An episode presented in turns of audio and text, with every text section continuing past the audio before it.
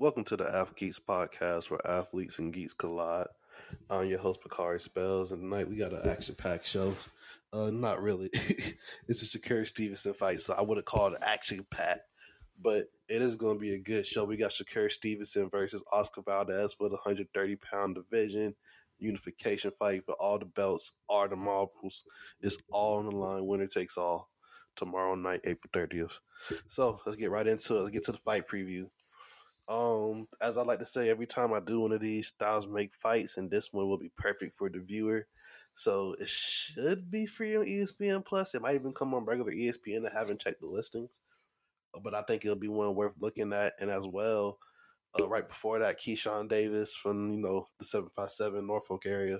Shout out to him, uh, former Olympian, a uh, long time Olympian training camp kind of participant he'll be fighting as well. He's a rising star, and I think he's also in the 130 pound division. But I can see him growing out of that division a little quicker than Shakur, especially with uh, especially with the situation with Lomachenko in Ukraine. And uh, we can probably elaborate on that a little bit more on the back half of the show because we're going to do the fight preview. Then I want to get into Errol Spence versus Yordenis Ugas review. I don't think I ever gave you guys that and then we probably touch on Tyson Fury and his pseudo retirement. Um, so, like I said, I'm, I'm, gonna try and give you guys a good show.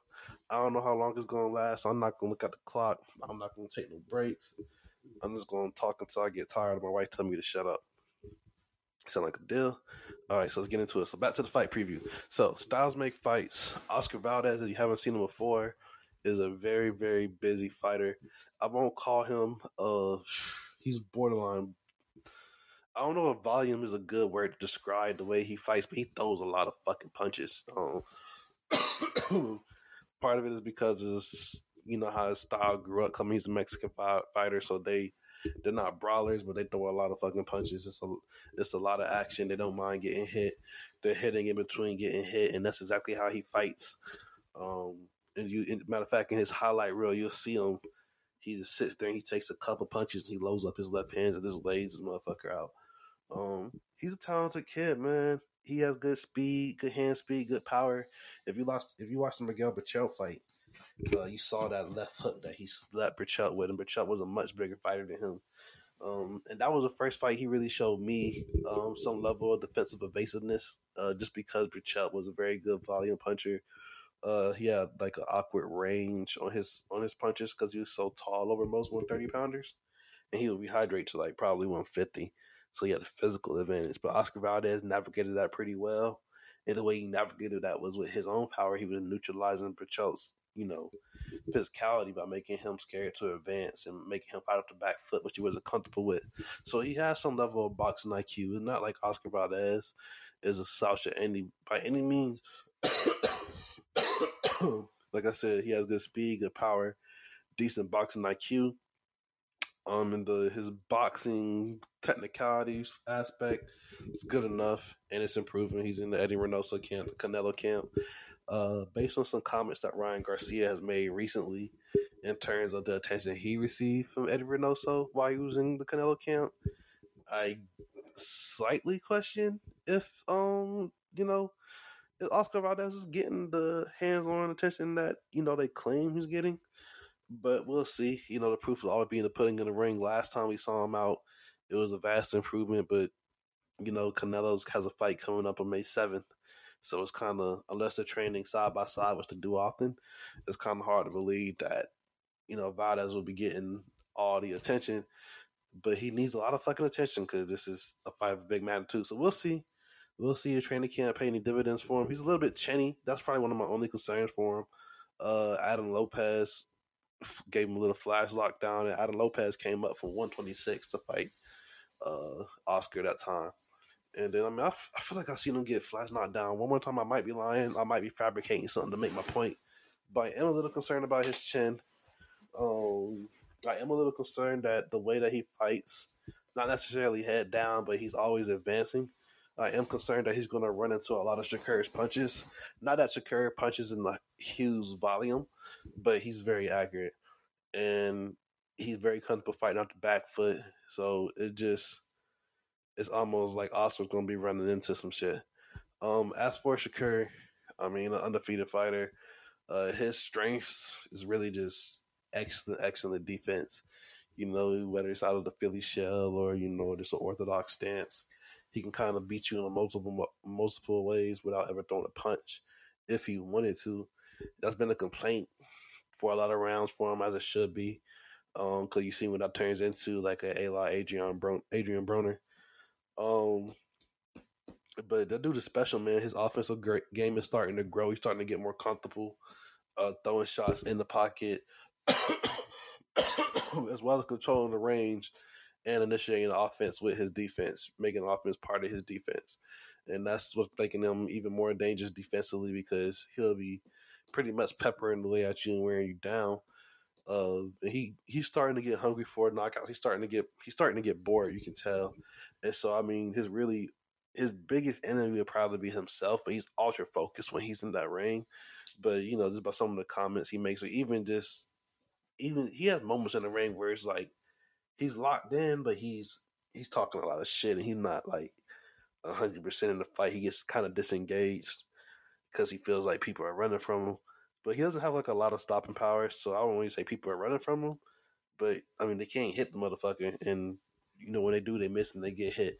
So it's it makes for a boring fight most times. This fight won't be because Oscar Valdez is gonna keep coming in. He doesn't he doesn't care if he gets hit, and that's why I think Shakur Stevenson has a chance to do something special. Probably within the first.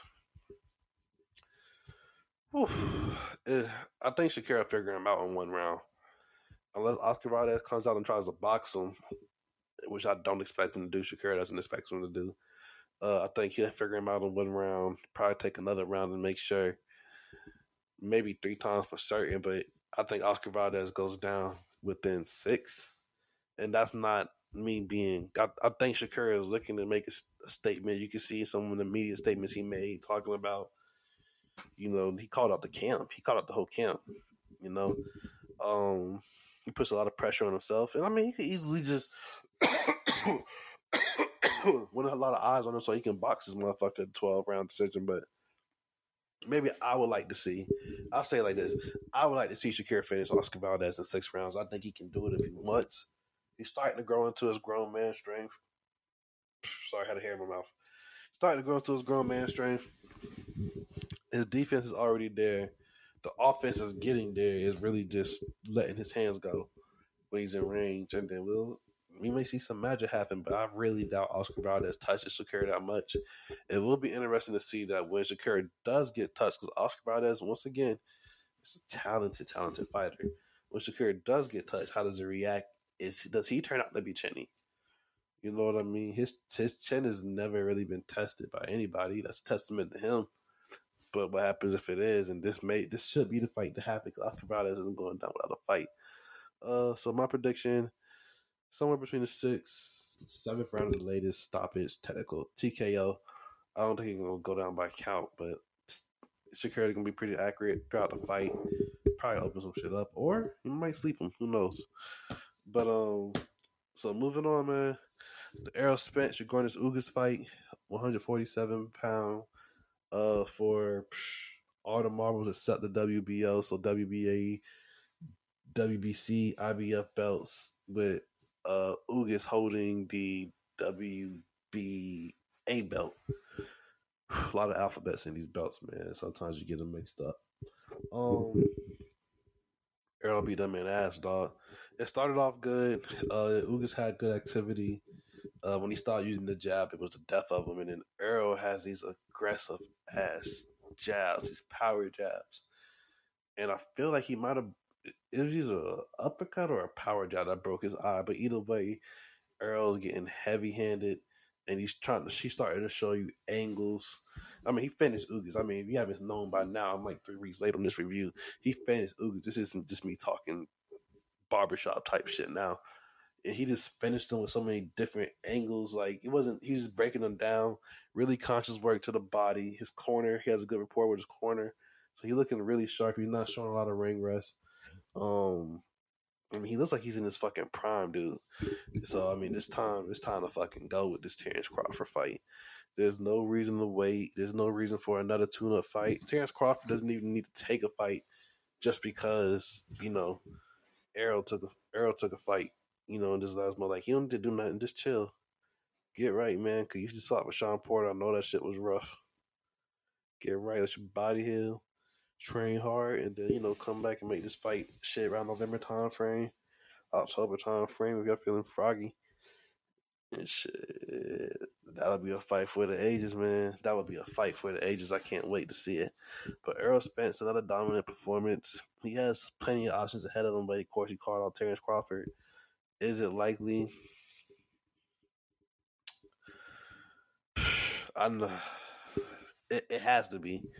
And if not, then I mean we'll probably see him take a Boots Ennis or a Vergil Ortiz or he'll move up to 154. He'll probably move up to 154 if he doesn't find Terrence. Um, but man, that that fight between him and Terrence Crawford, I won't preview it yet, but I'll definitely let you know I got my money on Bud because I saw some shit.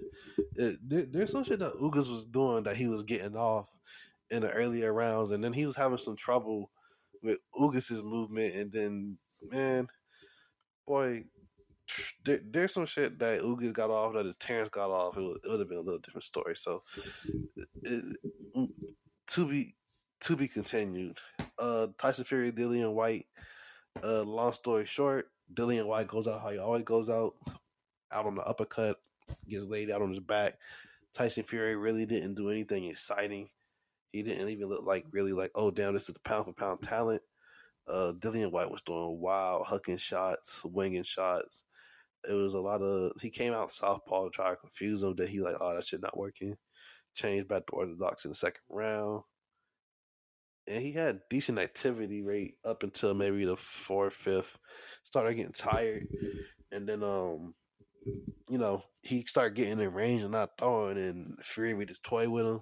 He would either throw and then just embarrass him, or he would just, you know, dance around and this evading. I mean, he's six nine, evading, winging, hooking shots from like a a six four dude. This looks bad. But uh, good performance by Tyson Fury. Comes to a yeah a knockout win, and uh, he pseudo retires. But it's it's pretty much common knowledge in the community that because Alexander Usyk is his going to be his mandatory challenger for the unification fight. Like, it's no other way to make, get all the belts without that fight happening. Uh, I think he's gonna let that shit pass him by because Usyk is all wrong for him. Uh, just like Errol, he, he he can take angles like he's a fucking welterweight at the heavyweight division, and that's scary shit. Like that is that's Mike Tyson is shit, and he's bringing power behind his short, compact punches. And his ring IQ is beautiful. He's trained by the same trainer as uh, Lomachenko who coaches the Ukrainian national team. So it's like it's Papachenko. So it's just it's just it's just him another way of ducking. And if Anthony Joshua beats Alexander Usyk, then I guarantee you that Tyson Fury will unretire and you know, et cetera, et cetera, and will have this whole circle of life going again. But it's bullshit, man. But I mean, salute to him. I hope he enjoys his retirement. Um, gave us three great fights for Deontay Wilder. Supplied countless memes uh, his battle with addiction, his battle with overcoming uh, you know, suicidal thoughts, the battle he has to fight every day, uh, with depression and alcoholism or whatever his demons may be that he's talking so openly about. You can do your own Googles. Uh, salute to that man, and I hope that he finds peace in his retirement. Uh, and I hope that you know he he takes time to enjoy his family and see the rewards that he reaped and getting out on top. I salute any boxer and getting out on top, man. Any sport that you play where you're taking constant blows to your head, you have to value your mental health. You have to value, you know, the thing that makes everything around you tick. So, um, shit. Like all these boxers getting other different side ventures and stuff. That's good on them, man. That's why I love seeing Floyd be a promoter, you know, and make those millions without getting his head knocked around when she never did. Um, that's a story for another day. I think tomorrow I'll go and review one of my favorite fights that you guys probably haven't seen because it was before you were even born. And I'm talking about the uh, Pernell Whitaker De La Hoya fight. Uh, great fucking fight, man. Great fucking fight. But that's gonna be one of my little blasts from the past episodes. I've never done it before, but it's something new I want to do. I watch a lot of old fights uh, some of my favorite fighters: Whitaker, Ali, Tyson. You know, anything that they have on the ESPN Plus demand shit. And I'm saying, shit, why not review it? Maybe I can bring some old back to you guys, and you know, bring some fights that you guys because the fight, the fighting styles are more similar than you think. Uh, depending on what year you're looking at, and the boxing is still aesthetically pleasing. They they remixed it and they remastered the fights really nice. Even if it's black and white, it still looks good. So I'm gonna do that for y'all, man, and give you guys a taste of that. See if you guys want to dive into some of those fights and check those out. They're worth looking at, educating yourself. I had to do it to educate myself on some of these different fighters and some of these names my dad and my granddad were throwing at me. So uh, I'm gonna do that for you guys, and I'll try and have it out to you guys by Tuesday at the latest. But please be blessed. Definitely check those fights out. And oh, I almost blinked. I almost blinked. Amanda Serrano, Katie Taylor on DAZN. That fight is going to be amazing. That fight is going to be amazing. Just like the Shakur Stevenson Oscar Valdez fight, that fight is for all the marbles. I'm not even going to bother with a fight preview. I've never, ever, ever, ever, ever, ever, ever, ever, ever, ever, ever, ever watched Katie Taylor fight a whole fight. I just watched the clips. Obviously, she's talented, but I've watched Amanda Serrano and I watched how opponent's face looked after the fight. That girl bad. So her and Vanessa super bad are some of my favorite female fighters. Claressa Shields, I mean, once again, talent undeniable. The way she talks shit is just horrible. So it's just hard to root because it's like it's not even good. You know what I mean? But damn, she's talented as fuck. So, uh, matter of fact, she's in my list too. So we'll see what happens with Katie Taylor, but I'm pretty much guaranteeing you Amanda Serrano's going to finish her in eight. Um, it does no. Once again, I know Katie Taylor's talented, but I'm just telling you what I telling you what I believe, man.